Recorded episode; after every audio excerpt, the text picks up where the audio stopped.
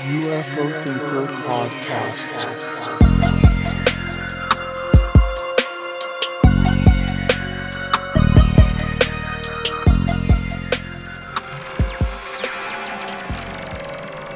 Okay, so welcome back to the UFO Thinker podcast. My name's Frank, and let's get cracking. So, this is going to be some recent events, talking about some pretty big things that have happened really over the last couple of weeks.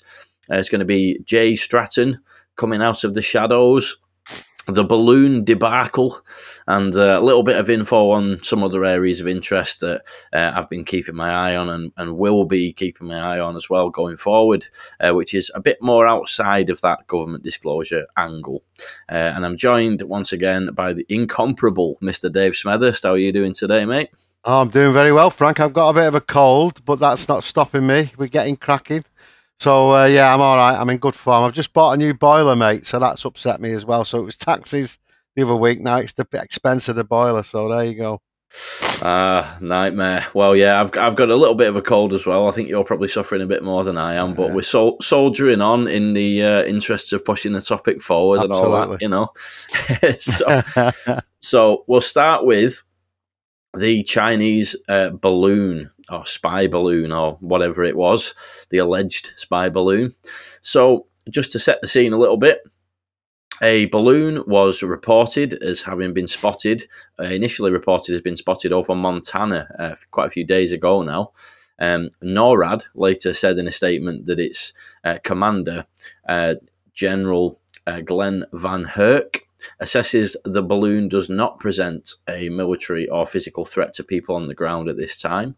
The balloon is currently traveling at altitude well above commercial air traffic.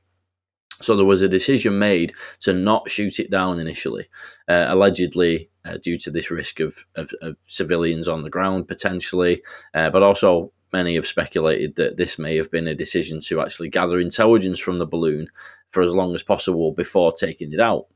Uh, I know that uh, quite a few people have, have suggested that this, you know, shows weakness from the U.S. government and whatnot, and um, you know, a failure to act, and that it's embarrassing, etc. But um, I do tend to think they, they probably knew about the presence of the balloon quite a bit before it was actually announced, and that they probably strategically allowed it to carry on so they could monitor its movements and, and gather intelligence and, and whatnot. Uh, I've spoken to a few people behind the scenes about this, uh, people with actual direct experience in, in that kind of field and military backgrounds and whatnot, and and that's generally, I think, their assessment of the situation. Um, for example, uh, my friend Frank Milburn also tweeted uh, an article from the, the drive which talks about the U 2 spy plane actually snooping on this balloon. And Frank was describing the capability of the U 2 to actually get above the balloon in terms of altitude was critical for the U 2 to be able to actually intercept directional satellite communications from the balloon itself. Um, but obviously, an object appearing over the United States and being detected and tracked, and, and eventually it was shot down once it had kind of cleared uh, the coastline, has some comparisons with the UAP topic and whatnot, and it's ignited quite a lot of uh, debate on Twitter uh, since you know it was first in the news. So, um, have you got some any thoughts in general, Dave, on the balloon situation? What do you reckon? I, have, Frank. Really, I mean, the first thing really is the sort of double standards, really, for me, and maybe it's a bit of an opportunity for us as well in the community. But there was a massive uproar and press attention on it, and I think, I believe, I read today there was two congressional hearings planned on it. I mean, if you think about that and what's happened in the uh, with UAPs, well, I'll come back to that. Also, Marek noted that you know we follow avidly. Uh, Marek noted that the Chinese balloon program apparently started in 2018. Uh, that's as they monitored the UAP program actually act them to retroactively track them. So uh, obviously the earlier things that people are saying aren't balloons, and clearly the misdirection and secrecy has threatened security. It's only the UAP stuff that's made them be tracked. But the main point is it's been an amazing reaction from the media, the military, and government to just one known balloon in the US airspace. I can't believe that. Now, compared to not, I can't believe it. Compared to the reaction to hundreds of unknowns in sensitive US airspace. Remember, they were over all military training areas and everything, really serious areas. And a percentage of these hundreds are, are under intelligent control, which you've said themselves, and are performing unexplainable maneuvers. It's just just crazy. I mean, it raises a number of issues. Why are UAPs not mentioned given the reaction to one balloon? I mean, I know it's fairly obvious, but it's pretty it's worth saying. Does that mean the US government knows that they're not known adversaries, so they're not bothered, or that they know not to pay much attention? And I also wonder what's the editorial conversation going on in the newsrooms, given their reactions to these balloons? You know, I mean, I mean, what are they thinking when they hear about all this stuff? What's going on? So, uh, I do think if if and when the truth of UAP existence actually breaks into those newsrooms, or they think they can say, I think all hell's going to sort of break loose, really. And I think uh, I think at that point, the community should really take advantage of this to campaign about the issue. Maybe we should now. I mean, I've got a couple of other thoughts, but I don't know what you think about that, Frank. Yeah, it, like you say, it definitely kind of throws up quite a lot of questions. I mean, I've I've got a few um, general notes about the balloon as well, which I'll, I'll go through and then uh, throw it back over to you, Dave. And so, first of all, it was the the size of of three buses apparently. So pretty big balloon there. You know, I think it was an American article, so we're talking American buses rather than like a double decker, which would be absolutely enormous if we were going off London bus standards. But yeah, so but still, any any kind of bus, three of them is is pretty large. So it was a huge thing, and it's suspected that it may have had rudders and propellers and things, and therefore could actually be controlled in terms of its movements. So obviously, many debunkers and whatnot you know jumped on that as a, an example of balloons or balloon-like entities, with the suggestion that this kind of thing has been responsible for many of, of the reports of, of UAP by military personnel and whatnot. Obviously, there's the comparison with um, you know r- remaining stationary in in winds aloft and things that are often mentioned, and you know if there's a balloon that can be controlled in that way, you know uh, you know I can sort of see where the comparison comes in. But I think there's some very important points of distinction to make. So, first of all, this this balloon, uh, as we know, it clearly is a balloon, was was able to be detected, identified as a balloon, tracked, and shot down. You know, which is not the case for many of the most interesting UAP reports, which includes basically objects doing things that a balloon just could not physically do. A good example of that is um, a recent episode of uh, former fighter pilot Ryan Graves' Merged podcast, which featured uh, former military pilot Mark Hulsey. And Mark actually talked about one particular case where his jet was intercepting uh, an object caught on radar, which was flying uh, nose to nose, as they say, towards his jet. So directly, you know, straight straight towards the front of his, his jet as he's flying. As he approached, the object stopped dead in the air uh, reversed direction without a turning circle and then outran his jet and disappeared. So this is an an experienced pilot, and you know you can listen to the episode in full for all the technical details that an ex- experienced pilot would be able to provide. Uh, but essentially, what he's saying is there's no way a drone, a balloon, a blimp, a plimp, or any other aircraft uh, of that nature could actually uh, have done what he witnessed that object do. Uh, and Ryan actually pointed out that the gimbal object behaved in a very similar way, doing a rotation at the exact point uh, that it reverses direction in a vertical U turn. Now, there's no way a balloon can do that, or any lighter than aircraft, as they say.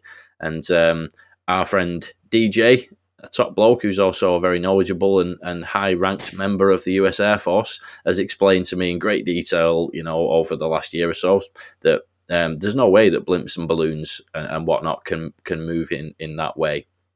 And uh, the balloon didn't really move in in any ways that that are uh, consistent with what you'd expect.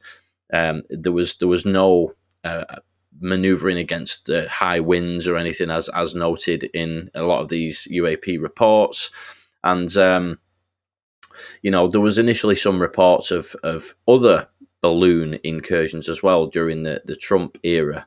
Uh, former Director of National Intelligence John Ratcliffe uh, refuted accounts uh, from Pentagon officials that Chinese balloons had entered US airspace on at least three occasions. But then I think it ended up coming out that maybe they did, and it's it's been a bit up and down really from from that side of things. But there is clearly a bit of a an entanglement with politics here and what they can and can't reveal. Um, it's also must be quite risky, you know, for, for China if if you put a, a recon balloon over an adversary, you, you better put your best gear up there, you know. And if this is the extent of the balloon tech that the Chinese have, it's it's actually quite a, a remarkable uh, validation of, of UAP study, as, as this balloon was just basically a, you know a big balloon, and uh, I think, as you say, Dave, the Chinese uh, spy balloon program started in 2018, with many of the really interesting cases occurring before that. And uh, Ryan Graves sightings, I think, were around 2014. The Tic Tac goes all the way back to 2004. So, as I say, what all that underlines to me is the importance of of UAP study and um, you know getting rid of the reporting stigma and and you know it reminds me of the the entanglement with human adversary tech and for me all of that is a good reason to take studying UAPs more seriously you know like people are saying oh I see it's just balloons but the point is I think is that this is actually the, the studying into unidentified objects has, has allowed you know a better understanding of things like spy balloons from adversaries, which is got to be a good thing in my opinion. Um, Chris Chris Mellon also said on on Twitter, uh, "quote Reportedly, the software filters on our SSPAR radars filter out almost anything that is not an ICBM or cruise missile. Hence, NORAD failed to report balloon overflights during the Trump administration, but could identify the tracks when they pulled stored data later. Today, drones, balloons, and other UAV are growing threats, and a review of the settings on these mighty systems is overdue. Unquote. And I also tweeted earlier today that I've had it confirmed via uh, FOI requests here in the UK that the UK Hydrographic Office also has some uh, software filters uh, to disregard anomalous tracks. And that's for underwater sensor systems, but the same goes for satellite sensor systems and whatnot. And I think there's a really strong argument that we should be opening up these filters to include you know other parameters to allow better detection of, of UAP as well to to help gather data. And I think that's what uh, Chris Mellon's been kind of campaigning for really. Um, but yeah a lot to a lot to consider. It really threw up some questions the whole balloon thing didn't it? What do you reckon? Anything to add to all no, that Dave? I mean that's a really good roundup you're giving there. I didn't know some of that stuff you're talking about but it just shows it's pretty clear uh, but it, it, it is a balloon. It's not something else and they tracked it and but what the only thing I was really going to add is just this will in some people in the community deny UAP reality based on uh, flimsy evidence, you know. So, so it's amazing to me how one balloon has made people say, "Oh, it's all balloons; it's not UAP." You know, are people's grasps is the people's grasp of the evidence so poor, but they just forget everything and just deny the UAP existence, like you said, the flight characteristics, performance history, transmedium stuff. I can't understand it really, to be honest with you, Frank. And uh, I think it indicates, well, I can understand it. I think it indicates that they're looking for any straw really to cling on to to allow them not to acknowledge the reality, but they don't want to acknowledge some people. And it also shows, I think, some of the UAP deniers standards, that evidence, they're in the mud really. It's any little, it's a slight inference that a balloon might be explained, maybe one UAP sighting, and suddenly they're denying everything we had that thing from Steven Greenstreet where he had this 1940s picture of a sphere with some cube in it, which was a radar thing. So he said, but we don't know was in service. We don't know if it flew.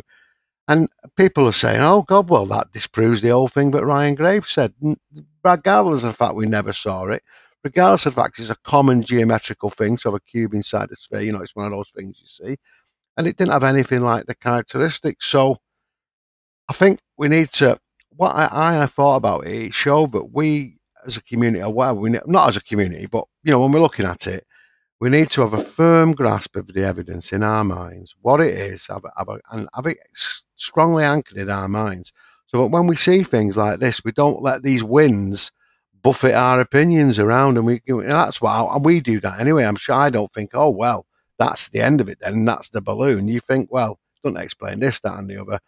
But I just think it's a bit of a lesson about we need to remain sort of firmly anchored within the evidence that we picked up and tell people that and not be blown around and also recognize people's desire not to want to acknowledge this because it's quite an uncomfortable reality. And so, so that was for it for me. I just thought it was amazing. I, still, how people are willing to say, "Oh, well, that's it then." It's just crazy. But anyway, yeah. So that was a big thing for me. And apart from the fact, it's quite clear, but all the things we're not seeing are not balloons because we'd have this reaction every time, wouldn't we? I mean, we haven't, we don't. So, yeah, it was very, very, uh, very, very instructive. This whole balloon thing about where we are and the double standards. Yeah, that's it. And I mean, I think you know, it, it would have been unrealistic to say that, you know, no UAP can be explained by drones and balloons. Because I think, you know, most reasonable people looking at this would expect that some of the, the unknown objects that get reported probably would be some kind of drones, some kind of balloons, you know, maybe even some kind of like balloon drone hybrid. I know that's that sounds a bit ridiculous, but you know, if if you get some kind of like a you know a blimp drone type of thing, it might allow you to sort of loiter in one place for longer without using your propulsion. You know, there's a lots of things that adversaries. I mean, if I can come up with that idea, I'm sure an adversary probably has at some point, and they're using it for um, you know for spying purposes. And I think this this balloon incursion clearly shows that that is the case because this is a balloon blimp drone hybrid type thing that they've been using to actually you know change direction and all the rest of it. It's apparently got you know propellers and, and rudders and all that kind of thing.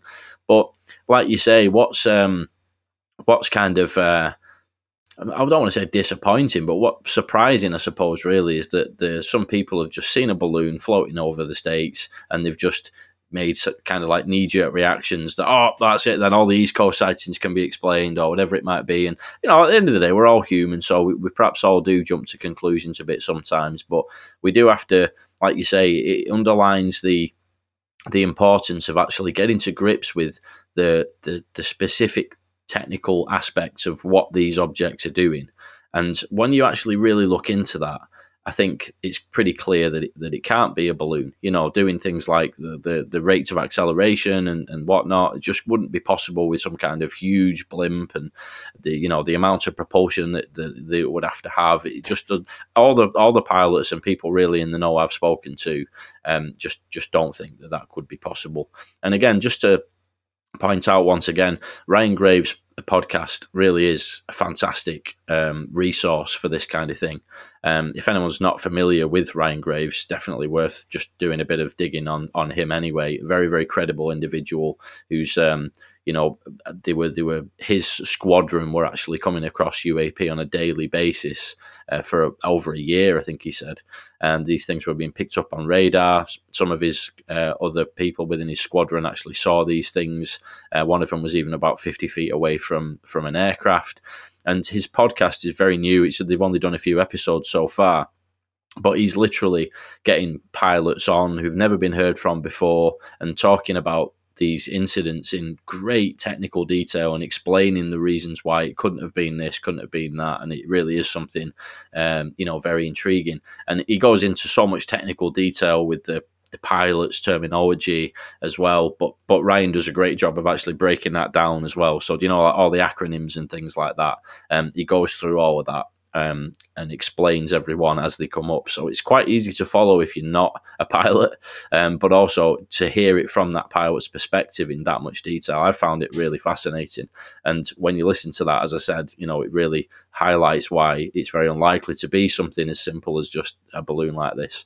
But um, yeah, go ahead, Dave. You want to add something? No, I was just going to say I really agree with you. It's great to have Ryan Graves involved because he reaches out to those pilots. They have a lot of confidence in him and he unlocks a lot of doors. He's very credible, but I think a lot of pilots are very nervous, as we know, coming coming forward, civilian and military.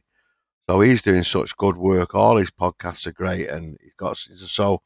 I've really been impressed by that recently, it's very good. Just I, I could totally agree with you. Yeah, it's always always good to see um, you know these these new podcasts springing up when they've got really something something positive to contribute like that. And obviously, we'll get on to another podcast uh, in just a moment as well uh, to do with uh, you know add, adding valuable contributions to the conversation. But um, anything final to add on the balloon thing before we move on, Dave? No, I think we've covered that, Frank. I think uh, it's just as I say, it illustrates the double standards, and uh, I think we should will be referring to that for some months, if not years, to come. Yeah, definitely. And as I say, for me, it's just kind of like, um, you know, it, it highlights the the kind of added bonus of looking into UAP that you might also have a knock on effect of finding, you know, adversarial spying and things like that. You know, if there's anything going on above the skies of the United States or the UK or whatever other country, you know, you you want to know what it is, and it, you know, is it possible that um, stigma to do with UFOs has actually prevented the reporting of serious incursions yeah. of, of spying vehicles and things from adversaries. I think that's entirely possible and, and probably quite likely. And if that's the case, that's the best argument you could think of to break down the stigma, isn't it? You know? Yeah. I mean, that's really significant. I mean, if you're a politician in charge of defence or whatever, that it becomes from just being, oh, well, they're ignoring it and it becomes really serious then if people are willingly turning a blind eye to things because they don't believe them or it's more convenient or they've told lies about things. That's mm. very, very serious. And as you say, Frank, that adds a lot of power to the point. And, and it struck me that today, actually, uh, that, that very issue. So it's, yeah, it's absolutely. Yeah. Anyway, I think we'll we'll crack on um, because, as I mentioned, another uh, really good podcast that's recently emerged uh, onto the scene is the the weaponized uh, podcast uh, with uh, George Knapp and Jeremy Corbell, and it's on Spotify and YouTube and all the usual platforms. And it's arrived with quite a splash over the last few weeks. So um, no pun intended there to do with uh, objects like balloons splashing into the ocean. Uh, but actually, you know, it's quite a good pun. Maybe I should have wrote that in my notes. But but anyway, Jeremy is, uh, you know, safe to say he's quite a flamboyant character, quite a lively chap, and uh, some have, have, have questioned a bit of the hype around the way that he brings cases forward now and again. Some love it, some hate it. Um, my personal opinion is that I like to see new voices come forward and new cases and things. And personally, I don't mind the hype as long as there's some actual substance that that comes out of it. And, you know, here we are, a few episodes in, and have we got anything of substance? I think personally, the answer to that is a resounding yes. I mean, to be honest, fair play to, to Corbell and Knapp, you know. If they were just hyping up a nothing burger, then I might have a different opinion. But we've had the Mosul Orb case, you know, very intriguing, even though perhaps the full picture's not fully merged yet on that. And then we were treated to uh, John Guts uh, Gutierrez, I believe you say his name. Sorry if I massacred that. Um, an, an active duty uh, Navy commander who hadn't been heard from before. And here we are at episode three, where we have uh, Jay Stratton giving his first proper interview. Uh, really big result for the UAP topic, UFO topic. And, you know, anyone trying to understand the US Pentagon involvement in UFOs. And there were a few really key points uh, which I picked up on and um, here's the way that the the show itself was advertised, and I'll just read this out as it kind of sums it up pretty nicely, and then hand over to you after that, Dave, and see what your thoughts are. So it's quote between 2007 and 2021, the US government authorized three distinct efforts to investigate and evaluate UFO slash UAP incidents, cases, and effects. The acronyms were AAWSAP, AATIP, and the UAPTF. Only one person in the entire Defence Department had a key role in all three programs. Jay Stratton was a career intelligence officer who worked for the Office of Naval Intelligence, the Defence Warning Office of the DIA, and in other sensitive national security programs. He specialised in the reverse engineering of technologies, threats, and future scenarios. In 2007, he was recruited to the uh, to consult with the DIA funded investigation known as AAWSAP, the Advanced Aerospace Weapon System Application Program, a contract awarded to a private company affiliated with Bigelow Aerospace. The first case he investigated was the now famous Tic Tac UFO incident.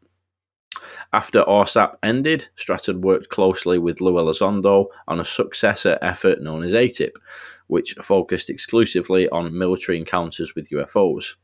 After Elizondo left government, Stratton was then asked to form a new program that eventually was formalized by Congress as the UAP Task Force. During those years, he created a massive classified briefing presentation that was delivered to Pentagon officials, intelligence agencies, defense contractors, and members of Congress. Stratton then left government in 2021 and is currently employed by Radiance Technologies. The interview with Weaponized is the first public statement he has ever made about his work as the government's top UFO hunter. Unquote. So really pretty thorough summary. Whoever wrote that, I don't know if it was Jeremy or George, but um, yeah, spot on. I think they nailed it there with the background info, didn't they? So absolutely. What are your thoughts on the whole Jay Stratton coming well, out of the shadows then? Just going back a little bit, I, it has uh, irritated me slightly how people seem to like to. I mean, Jeremy and uh, George have done a really good podcast, coming up with really good info. They've done it the right way over all these years, not releasing stuff until they've verified it. Now, for all he might be quite flamboyant, Jeremy Corbell is very good if you watch him on the media, and he does do his own work. So I think he gets a lot of stick uh, because people just don't like him, and I don't understand why. Just because he's a bit flamboyant. And but in terms of what he does, I'm a great believer in judging people by what they do. I don't think you can knock it much, really. And he, he, if he would, if he'd overpromised or give too much info that he couldn't back up, he'd be really attacked. So people can't have it both ways. But I thought again, and on this interview with Jay Stratton, some people were saying, "Oh well, we knew that, or we didn't know," and what? So what? And I thought it was mega significant. I mean, the just to go through a couple of things. Firstly, you've got Jay Stratton, very senior person. He's been through all these programs, as you read out there. Firstly, he confirmed that uh, there was a real there there, as it were, with UAPs, and the US government's been pursuing that. That was one. He confirmed Lou's story and timeline and narrative. That was another mega thing. He also said that the task force was going since 2019 effectively, and we're uh, linking in the pilot testimonies Eric Davis' testimony. So we've got that corroborated. And it also shows this has been building in Congress since 2019. Also, he said that he had he'd obviously done this big report to go and convince everybody he's building up things. And that was obviously what was shown to the Congress people in 2021, which really shocked him. You know, and there's reports still coming out really shocked. They'd seen video and it was like Star Wars or whatever they said. It was like some sci fi thing. So, you know, that is really important because it helps us place that and tie it down and helps us sort of cross check the narrative. He said in so many words, uh, I inferred it and I think it was a fair inference that Roswell actually happened and there'd been a 71, 70 year cover up and he wanted transparency. And he also acknowledged there was a, trot, a pushback when he referred to the IG complaint uh, with Garry Reid with Lou. I mean, so that was again mega he also they were talking in it, but there was strategy that he was removed from the 2021 report just as it was due to be written to try and nobble the report, and that was it was a big effort to get it done. But it shows you the, the forces of non-disclosure are alive and well there, and he virtually said that. Uh, also, we got interesting confirmation that he chose to start in 2004 because we, I found I was one of these. I thought, oh, they don't want to uh, go into it any earlier because it makes them they don't want to admit the extent of this. So we, I certainly thought it was that was quite conspiratorial, but he chose that date because he didn't think there was much evidence before that, and he wanted quite a narrow window. I also think he hinted though that it was politically less sensitive to start there because if he would have started back at 1945 initially, that would have probably caused a massive uproar because everybody who's implicated maybe wanted to shut him up. But so that's interesting. It shows often what we do think sometimes is off conspiracy isn't always that. It's just rational thinking about this thing. And we also know the effort was very tech focused. I mean, we can see it was divorced from other efforts, or that was the implication. There's obviously other things going on. He said that you know they weren't connected with, but the effort itself was very tech focused. What Lou was doing, they were obviously trying to understand because he had a background in reverse engineering, so he was trying to understand what the tech did, how they could defend against it, and all the rest of it. And interestingly, now he works at Radiance with Eric Davis and Travis Taylor, and that the and that Radiance are a big contractor, defense contractor linked to the contract for Novastar, which is a big aerial surveillance contract, four billion pound contract with the U.S. Defense uh, Department. And so obviously that's they're still looking at this stuff now, so it's very current and being taken very seriously. And one just interesting point to me, he said he had the equivalence in rank of a two-star admiral when he was going round. Now, he reported to Lou when he was at the task force, you know, in the AATIP. So what does that make Lou?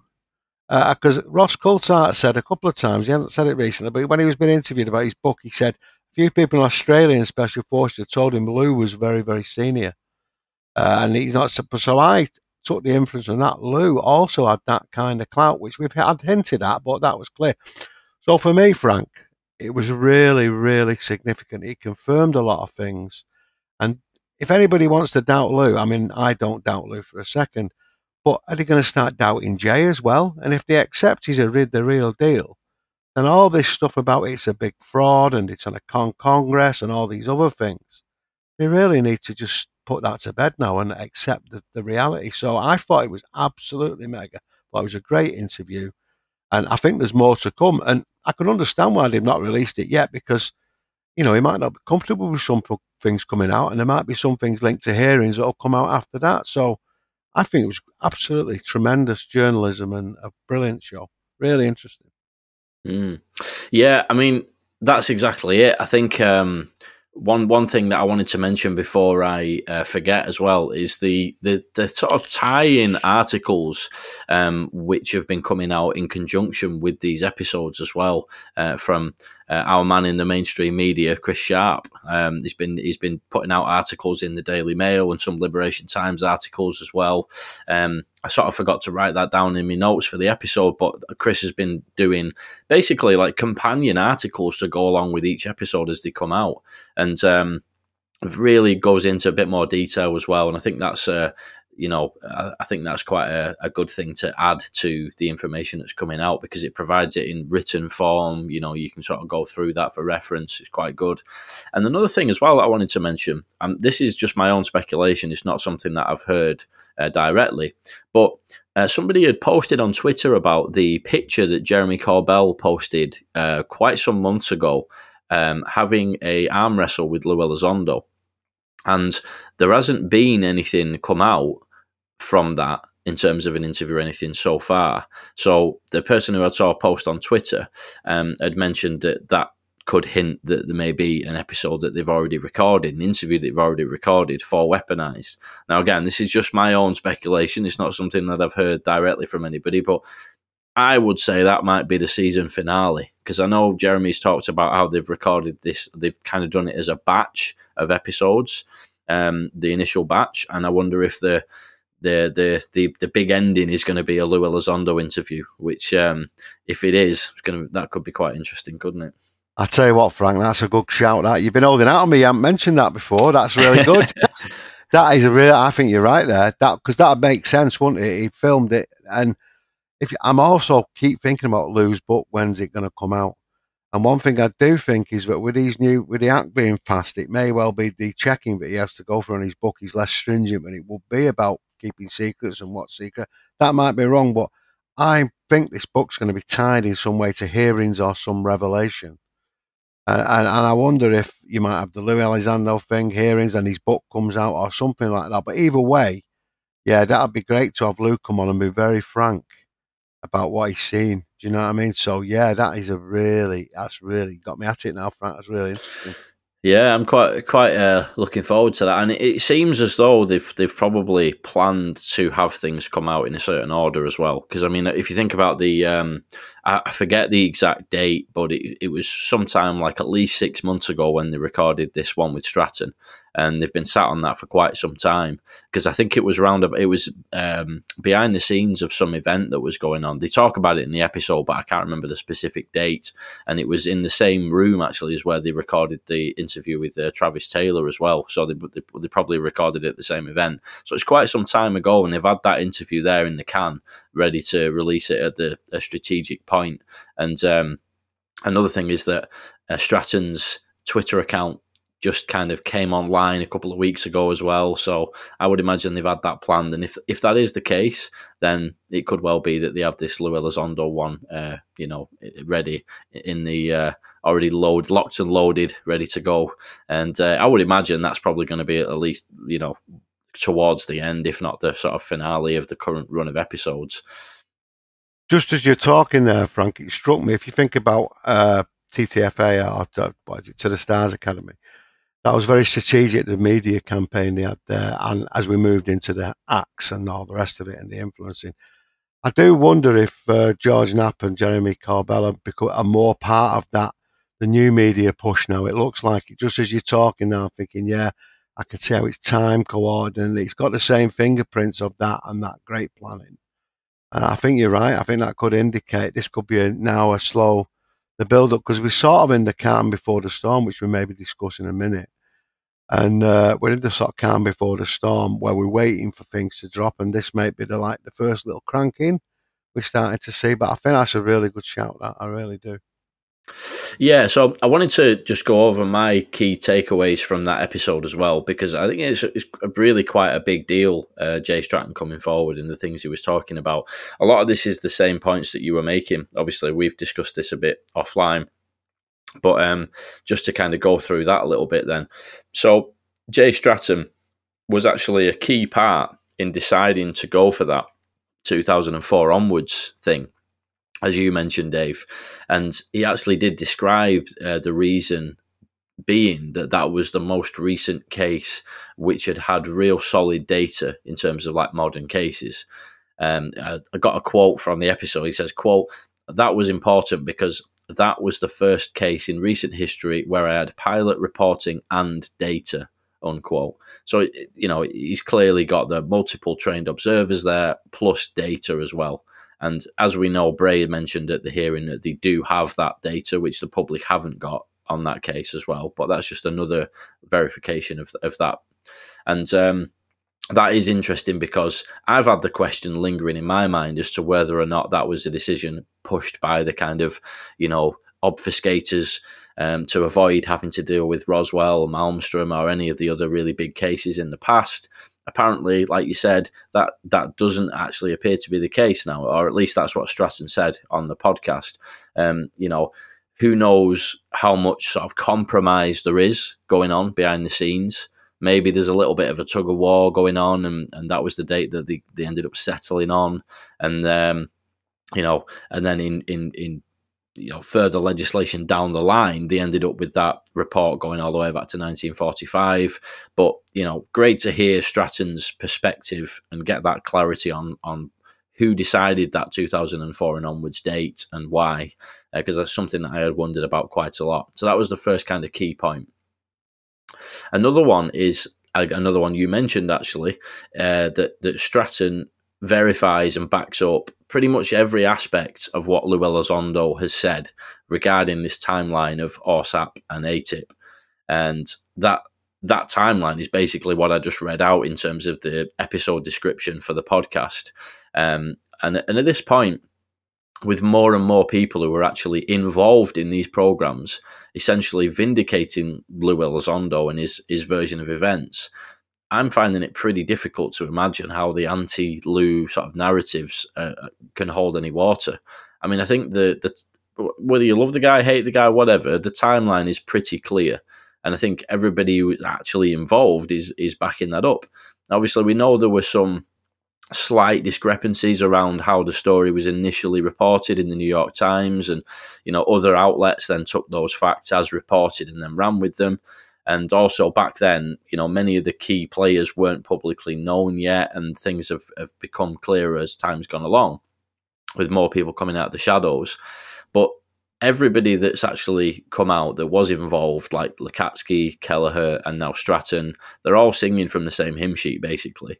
I think Lou's IG complaint uh, that, that was leaked at some point a while back that lays out the exact timeline in great detail, and all of these insiders are now backing up that exact same version of events. So it'd have to be a pretty grand conspiracy, mm. you know, which has been submitted in a, an official document as part of his IG complaint, you know, with the legal repercussions of that and whatnot. It's a pretty grand conspiracy for all of those people to be saying the same thing. To absolutely. me, it's absolutely clear. And uh, Stratton's just the latest in a long line of people adding weight to, to Lou's version of events so that was, I think, really important because Stratton's somebody that's was in a real key position to be able to clarify that, and he did. Uh, and the final key point that I noticed uh, was that Stratton described the reactions of those that he actually briefed with the classified data. And he confirmed that there were other compelling cases other than the ones publicly known as part of his, his briefing uh, presentation. And he described briefing many congressional committee members and representatives of various parts of government departments and whatnot with this presentation. And I, have often wondered, and I mean, you have spoke about this quite a lot uh, over the last, you know, I guess, couple of years. Uh, was what what was the ratio of people who were shown these kind of briefings? Like, how compelling is it really? You know, like we've heard stories about people coming out, as you mentioned there before, uh, you know, people being a bit shell shocked to describing it as looking like science fiction and whatnot. Uh, and I've wondered, you know, what percentage were actually really open to it after seeing those briefings, and what percentage were not convinced by what they'd been shown. I think that's pretty important because it was like 50 50 and you know half the people were like yeah it's not that not that big of a deal really and the other half took it seriously then you could sort of argue that that data and footage is, would be potentially a bit ambiguous and so on but the point that was clarified here by Stratton who describes actually just past the hour mark in the interview if anybody wants to listen to it because I think I think it's quite a key point so just past an hour it's like an hour and a couple of minutes in that he he really went far and wide giving these briefings and I, I got a little quote from it as well. Quote, some of them did not want to hear from me. They didn't want to get the briefing. But every time I finally got to brief them, they were supportive. Every congressman I briefed, except one, I won't say who, and it gets back to the belief word, everyone understood where I was coming from, unquote. So that really clears that up for me quite nicely. You know, ev- almost every single person briefed was convinced that this was a serious issue, and and I think Stratton suggests there when you listen to the wider context of the conversation that the the the one person that wasn't was due to beliefs, which is I think when you hear it in context, he's talking about religious beliefs, and we've heard this before that you know some on the inside just don't want to touch the UAP thing because uh, you know it's like demonic, it's against the religious beliefs and things like that, and I think that's what he's getting at there. So it's it's absolutely fascinating to think of you know the kinds of things that were in those briefings that were so convincing that everybody but one person who saw it was absolutely convinced that it was you know needed to be taken seriously. Yeah, I mean, I, I agree with you there, Frank. I mean, I've just was going to uh, add, but the impression when they all come out of there, but we heard from various people who've been told that they were all convinced. It wasn't like 50 50, it seemed to be they all had. And I think that you're right, that underlines that. And it also picks up on the point it must have been good enough to convince hard nosed military, government, bureaucratic people, intelligence people. And again, it comes back to that thing we talked about earlier. Maybe they didn't want to know. They knew what they didn't want to know, but it's convinced them as well. So it just goes to show the evidence must be pretty compelling that they've got, you know, and it makes you think when you've got Bray and all the rest of it and Moultrie up there and all this other stuff, the line we keep getting, how disingenuous that really is compared to what there is. So, yeah, I thought that was mega significant, that really significant. Yeah, like you say, we've spoke about it a bit, haven't we? The inside track, what's going on the inside compared to what's been shown in the reports and that kind of thing. And this really does underline that, doesn't it? You know what I mean? Like, and, and as you say, the, the, the very key thing there is that some of these people, as, as I mentioned in that quote, didn't want the briefing. They didn't even want to touch it. They were like, no, I'm not interested, you know, blah, blah, blah. But then once they had actually seen the, the data and what was in that briefing, they were like on board so that that's really interesting point. I think that. So uh, yeah, anyone who's not heard the interview, definitely worth worth checking out. And um, it's I think it's episode three of the the weaponized podcast. Uh, and as I said, that little bit that I just mentioned was just after the hour mark, but worth listening to the whole thing uh, as well, just to get all the context. And it's uh, really interesting in general. So, anything else to add on on the uh, Stratton coming forward side of things, Dave? no, I, I, think we've covered it pretty well there, Frank. It was very good. That, that bit of yours at the end, that's really tied it up nicely. That and it's very significant, yeah. And again, great work from Corbell and Knapp, and I think we should just be very supportive of them. I really do. Yeah, definitely. I mean, I, you know, I, I get it. I, I, understand people's hesitance with, uh, you know, with, with, with somebody's approach and things like that. It's not going to be for everybody, but and and for me, uh, you know, I, I was kind of well, let's wait and see. Proof's going to be in the pudding, and the pudding has arrived, and it's a it's a pretty delicious pudding, in my opinion. so, Yeah, I mean, I mean, I mean, you're right there, Frank, because I don't mean to say you can't disagree with him or whatever. Clearly, people can, and, and I get you're right. And I don't want to be coming over, oh, you can't disagree with them because we don't want, want that. But I just think we just need to just temper it a little bit. So it's great to have a bit of disagreement, but this is quality stuff. That's the main point. yeah, definitely. I mean, I'm looking forward to what they come out with next as well on on uh, episodes yet to come. So yeah, just a few other little bits and pieces really then to uh, to sort of wrap up with. Um, a couple of other areas to keep an eye on. Um, just to finish off on the the US kind of government disclosure aspect side of things, uh, there doesn't appear to be much progress on people actually reporting to AARO. Um, at least so says Bob Salas. So obviously, I'm sure most people know about Bob Salas. I've talked about him quite a lot on the podcast. I think we talked about him over the last couple of episodes. Uh, that he's going to be scheduled to actually um, do some reporting uh, to to AARO, the the um, the new office dealing with everything UAP related. Um, to cut a long story, sto- sto- story short, he was a part of an incident in which a glowing UFO appeared over Malmstrom Air Force Base and shut down 10 nuclear missiles. And um, just to kind of link this back to the balloons thing, since obviously that's what everyone was talking about on Twitter, Bob had actually tweeted, uh, quote, in case anyone is wondering, the objects seen by my security guards that hovered over my Montana missile site in 1967 were not balloons. That same evening, multiple objects were seen across the entire state of Montana. In one well documented incident, a civilian and highway patrolman saw an object land in a ravine. This was reported in an official US Air Force document. It's part of the evidence I will present to AARO, still waiting for that invitation. Unquote. So, pretty interesting details there, just in general, about the types of things that he's going to be uh, actually briefing um, to to AARO.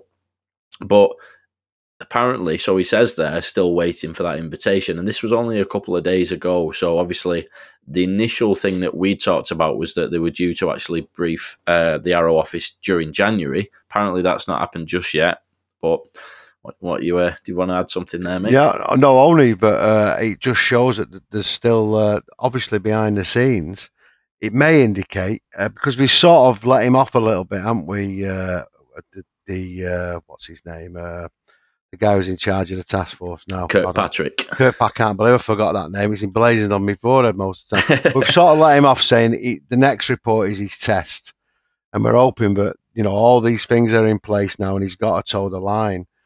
But it would still indicate we haven't heard much. Now it means it maybe it's going on behind the scenes, and, and we don't know what he's doing, or it could mean there's still the there's a lot of resistance going on behind the scenes and they're stopping it because they know once these testimonies are taken, people have maybe got to take action and it starts a whole process and the rubber maybe starts to touch the road, should we say?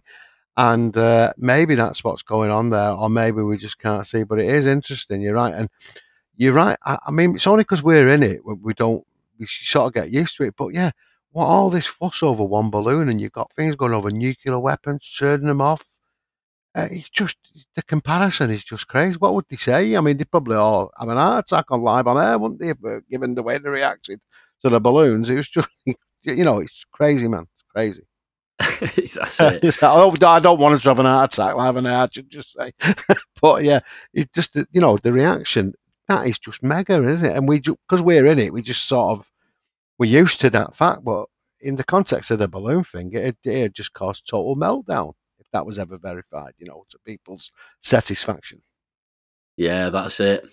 But I mean, yeah, just um, moving on to some other bits and pieces as well, because you know I've been trying to kind of you know cast a bit of a wider net and, and think about some other areas outside of the government disclosure angle. Um, you know, because obviously there's been a lot of discussion around that kind of thing recently, sort of for good reason, because there's quite a lot happening over the last year or two. Um, but you know, it's good to keep an eye on other things that are happening as well, and there are other things, you know, trickling away in the background. Um, one thing that I've been trying to do is go back to to rewatch some older videos You know, there's there's some some of the old Louis Elizondo interviews and things like that. You know, again, just to kind of get a picture of what's been said back then and how does that information stack up now, and does that throw any any doubt on the timeline and things like that. And obviously, whenever I do that, I, my findings have been that there isn't really any doubt there. But you know, it's good to just go back and, and re-listen to things and see if you can pick up on things you might have missed the first time around and that kind of thing. So, sometimes your progress can be a bit slow, you know, while we're waiting for the the next AARO report. As you said, Dave, you know, proof is going to be in the pudding on that side of things to see what the report actually contains. And, you know, instead of just twiddling our thumbs, there's a lot of other areas that we can keep an, an eye on. And obviously, we've got the Galileo project, you know, Avi Loeb with his, his pretty large team now and his uh, observatory platform uh, in an undisclosed location. And uh, the, the, Galileo project's been going for, what, coming up to about a year and a half now or something. It's been a little while. Obviously, there's other organizations as well, like UAPX, uh, the, the NASA study. Um, there's these various apps that are springing up left, right, and centre at the moment relating to the UAP topic, which I'll I'll uh, come back to in a minute, Dave, because I know you've looked into that a little bit. There's also the the human initiated contact heist community, the CE5 side of things. Uh, you know, which is always interesting to keep an eye on as well. Some really interesting studies into uh, consciousness and and DMT and, and these types of substances and how that links into consciousness. And as, as we often discuss, there could be some links there with the UAP topic. And the same thing with studies into ancient civilizations as well, with new archaeological finds being found all the time. Uh, again, you know, potentially some ancient technologies that we that we weren't aware of, that that who knows may have tapped into certain aspects of physics that you know, link some in some way to the UAP topics. A lot of sort of other areas there. I must admit, when I was doing a bit of digging, there's not really a great deal of, of new things with a lot of that. Like the Galileo project, they're just kind of trickling away. There's not anything sort of huge on the horizon just yet. Um, but all just good areas to just keep an eye on and, and obviously bear in mind that it's not just the the US government disclosure thing that's going on. There are all these other things happening as well. But let's go back to those apps, Dave, because I know you've looked into them a little bit. There's the Enigma app and uh, a few other bits and pieces as well. So, do you want to just uh, give us your thoughts on all of that? Yeah, I mean, just before we do that, Frank, I think we're in the doldrums a little bit at the moment. People may remember the doldrums with the old sailing ship uh, years. There's an area just below the equator where if a sailing ship went into it, there's hardly any wind, so you could be stuck for weeks and we're sort of waiting for the wind or any wind to come and sort of blow into our sails again. Another terrible analogy, as bad as the. But you know, people and some some of the winds are good and some aren't aren't very good really. And I think you're right. There's not much happening really because we're waiting for the next sort of thing. But now the apps I've looked into, and there's not loads to look into because it's all pretty emergent. But you've got the Enigma group, Enigma Labs, I'm coming into. They're doing an app. Apparently, you can record uh, UAP sightings on it. It's got a database, but it's linked to apparently the mil- some military databases, MUFON's database, a couple of other ones. And the idea is people can record it and then, you know, and, and, and record the picture and it'll be analyzed. It might even have one of those predictive AI functions that actually uh, says whether it's a real thing or not. Now, if you're going to run one of those, because Lou talks about doing that about a year ago, eight months ago, a year ago, if you're going to run one of those, you've got to have a lot of data to do it. So uh, they must apparently they are tapping into a few things there. Uh, there's MUFON launching their own app, which seems a bit weird, which is again something where you can take a picture of something, but also you can sort of access their database. You can't access pictures because that's only for members, but you can access their database. And that seems to be a bit more of a half-hearted, not half-hearted, but a little less ambitious sort of thing that they thought they should do. There's some other ones that are on the thing. There's what talk of one. I think I've seen it track on Nanu, but I'm not quite sure about that. It's got maybe more of a paranormal focus, but that was something else. You could track them. And one that that guy Welsh Welsh Jonathan, I can't remember uh, that what that was called. It started with a P. Phenom, I think. Phenom, that that's right. And I'm not too sure about what that does, but it had a similar type thing. So there's obviously uh, people looking at recording things and getting an interest now, some people have viewed him as very suspiciously, thinking, "Oh, we're not giving our data over and all the rest of it, and it, don't give the data; it end up in the hands of the government." But I would suggest if you do want people to look into it, I don't think it's, you know, terrible of itself to pass data on to the government as long as there's suitable controls and all the rest of it on the people's information. Because you do need somebody to look at it. But there seems to be a mixed picture about uh, whether that's a good idea, who should control this, and all the rest of it. But I also think people are unclear as to what the apps are going to do. Now, just to get a, not conspiratorial, but Enigma are very interesting. People are asking about what they are. They're a big group. I think they've got links to some of the big media groups as well. A fellow called Paul, I think it's Paul Teal. He was been quite instrumental in a few governmental campaigns and media stuff. And so there's quite a bit around the Enigma organisation. They're obviously taking an interest in the UAP topic, doing a lot of research. They've got links to a few RUFO researchers. So they've obviously got a role, and that's unclear. And there seems to be some hints that there's a link to AARO, helping them maybe get data. There's also talk about uh, the Novastar defence project, which is a big thing. I've mentioned it earlier, four billion pounds, I think it is, and the relationship between AARO and uh, them doing sort of reverse engineering, doing uh, surveillance. So, what the interesting thing about that is, particularly with this Novastar contract, private contracts and AARO, is what's going to happen to the data AARO are picking up. Enigma is sort of seems to be in the mix. It's hard to see why. We've got these apps that are coming online and are they picking up information? So it's all quite a confused situation. And the problem with confusion in our community is it often leads to sort of conspiracy theories, speculation that isn't sort of carried out by the data. But there's obviously something around what AARO's collecting, what some organisations are interested in, and, and where that sort of meets. And we might see as things develop some sort of more public partnership if the, if the government wants to be more open about the stuff about data collection and engaging with the public. So we might be seeing something emerging like that, or we might equally be seeing some um, linked with the private sector about collecting data and all the rest of it. And clearly, it's unclear as to how whether where security comes in and what tack the governments take. So that's that's that's really quite quite interesting. Uh, I don't know what you think about that, Frank. What your take's been on watching that? I was going to talk about Galileo, but I'll just see what you think about that first.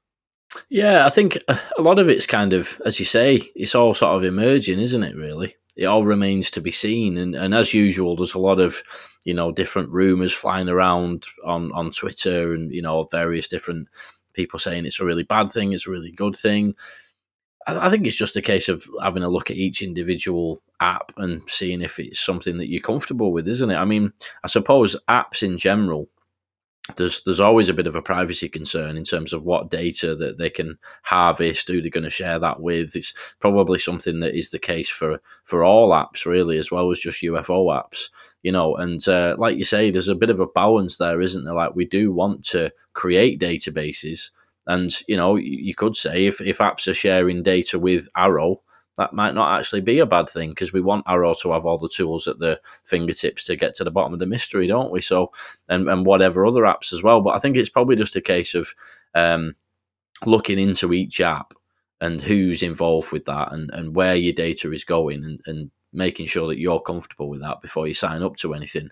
And other than that, not really got a, a great deal to add. I think we're just going to have to see how all of these various apps progress. And uh, it sounds interesting. And see what happens as it goes along. Yeah, I mean, I think it's, you're right. It's the credibility of who's collecting the data. So, for instance, if somebody said to me, right, well, you can give your data to the old AATIP, as it were, or AAWSAP, I'd be quite happy with that. Whereas if it was some moustache twirling Garry Reid type or whatever, who I knew they were going to do something with it, I wouldn't. So, I think credibility, whoever's picking it, is quite important for this in people's minds, and that'll probably sort of change the way it goes. So yeah, I think we'll just have to see what emerges. Really, this Enigma group are interesting, uh, but I think if, if, people are putting money into the subject, that's great, uh, and hopefully it's just being transparent so we can see what's happening really as well. Uh, and I think if you're not transparent, people imagine things.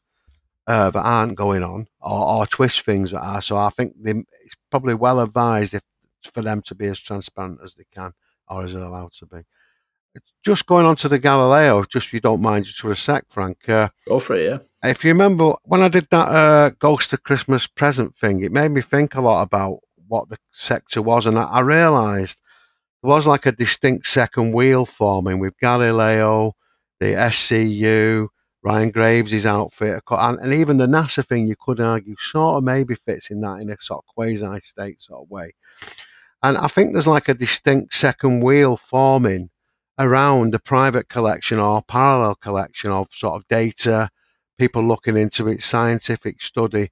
And that's quite interesting as well. So Galileo's not done too much recently. But th- there's also some talk about whether they're going to link up with AARO in some way. I know they probably won't do that officially, but some talk about the big cooperation with Sean Kirkpatrick and maybe some talk about whether AARO will have some links to some studies that are being doing. What's the link to SCU?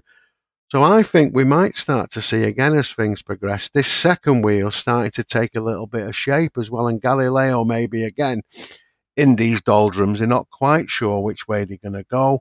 Or it might be that we're just waiting for the, as Avi is, he likes to do the science properly. There may be a number of projects going on and he don't want to disturb them while they're going on. We'll hear about them in two or three months' time. But for me, with Galileo, while I've still got loads of time for it, I do think it's become a little blurred in the last, say, four months about what its relationship is to different arms of the effort. And I think that Ukraine thing didn't do them any favour because I think Avi, my view is he sort of dived in and dismissed it in a swashbuckling style that he has. And people saw he was doing that on the behest of Sean Kirkpatrick, which he maybe he probably wasn't. He probably would have his own view.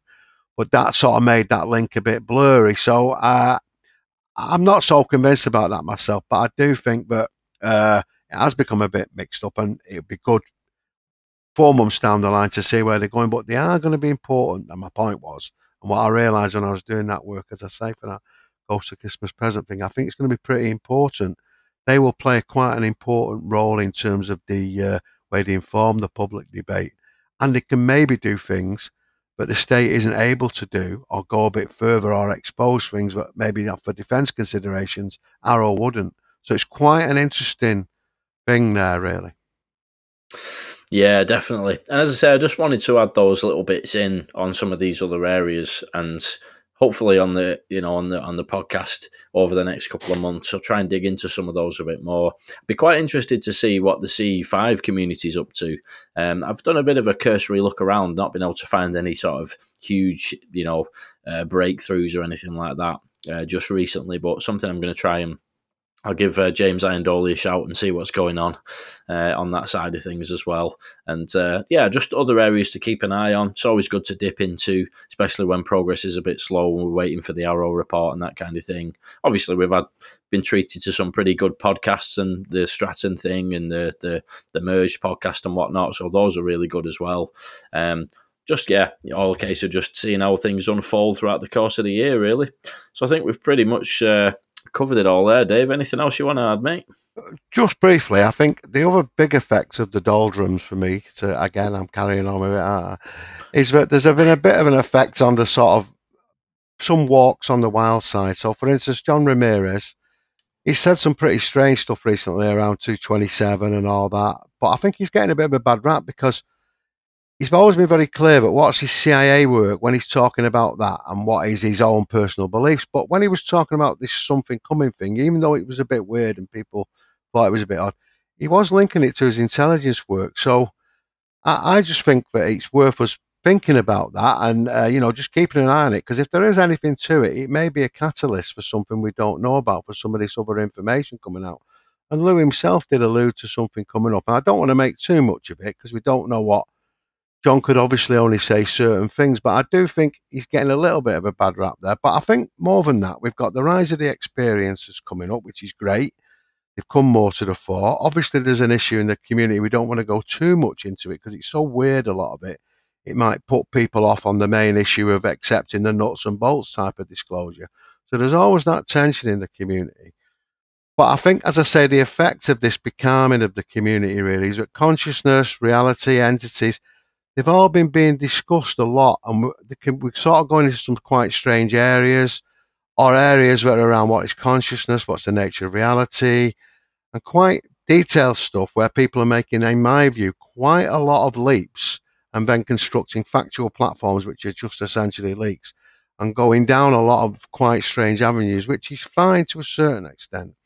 But for the UAP uh, community, I think it's a question of an old phrase I've used you from does it get us to Carthage? And what that means, it refers to when the Romans were fighting the uh, Carthaginians. Uh, basically, uh, they had a big, long, drawn out war, and they, they, there's loads of different things they could have done in their empire, but they were focused on beating the Carthaginians, you know. And the question they asked themselves, does it help us beat the Carthaginians? And I think it's the same thing for a lot of these tracks we go down on all these different areas. They're very interesting but how relevant are they to what with the task at hand? So for me, it's great. Uh, I think it's great the discussion, but I think we need to remain focused on does it help us explain the phenomenon rather than going into what could be a metaphorical or metaphysical, I should say, trip of a lifetime, but you'd never get any answers to. So, for instance, it could be, but uh, a lot of the things that we're seeing are very tech based. We don't understand the tech. The tech of the others maybe is something around the nature of reality we don't understand. But what we're seeing is quite tech and rational cause and effect things, but we may be ascribing other more mystical meaning to them. So for me, one effect of this period of quietness and calm is that there seems to be a sort of expanding of a lot of different ideas, which is useful, but could potentially lead us astray if we don't stay focused on the key issue, which is in getting us to Carthage in this case, which is understanding uh, what the nature of the UAP phenomenon is and how it works. Exactly, mate. I think that pretty pretty nicely sums it up. Onwards to Carthage, eh? 2003. It'd be funny if that's what Lou's book's called, isn't it? The Journey to Carthage yeah, or something like yeah, that. by Hannibal Lecter, yeah. yeah. But, but yeah, I think that's a, a perfect note to end on. So um, yeah, very good. Um, some good uh, discussion there. I've enjoyed it, and uh, ch- thanks for uh, joining once again, Dave. Oh, that's great. Really enjoyed it, Frank. It's useful to go through all that stuff now. It'd be interesting to hear what people think about it and what their takes are and what else they would have added. You know, if they contact and see, tell us. Absolutely, yeah. I mean, uh, and again, if anybody's listened around to to the bitter end of the podcast here, then you're obviously a hardcore listener of the show, and thank you very much. And uh, do feel free to drop us um, a, tweet or an email or a message on whatever platform you so choose, and let us know your thoughts. It's always great, obviously, for for me and Dave and whoever else is on the show to hear, you know, other people's viewpoints as well. All opinions uh, and viewpoints are welcomed, even if you don't agree. That's absolutely fine. Uh, the good thing about having these kind of discussions is that it just gets thoughts going and gets thoughts moving, and you know it's it's great to kind of uh, have a, have a bit of a back and forth with, with listeners as well, and uh, all all in good nature, of course, and all in the in the uh, interests of getting us to Carthage. So uh, yeah, uh, do feel free to drop us a message, and um, be it'd be great to hear from people. So yeah, we'll leave it there for now then. Cheers, Frank. And catch you next time. See you later, mate. UFO Thinker Podcast.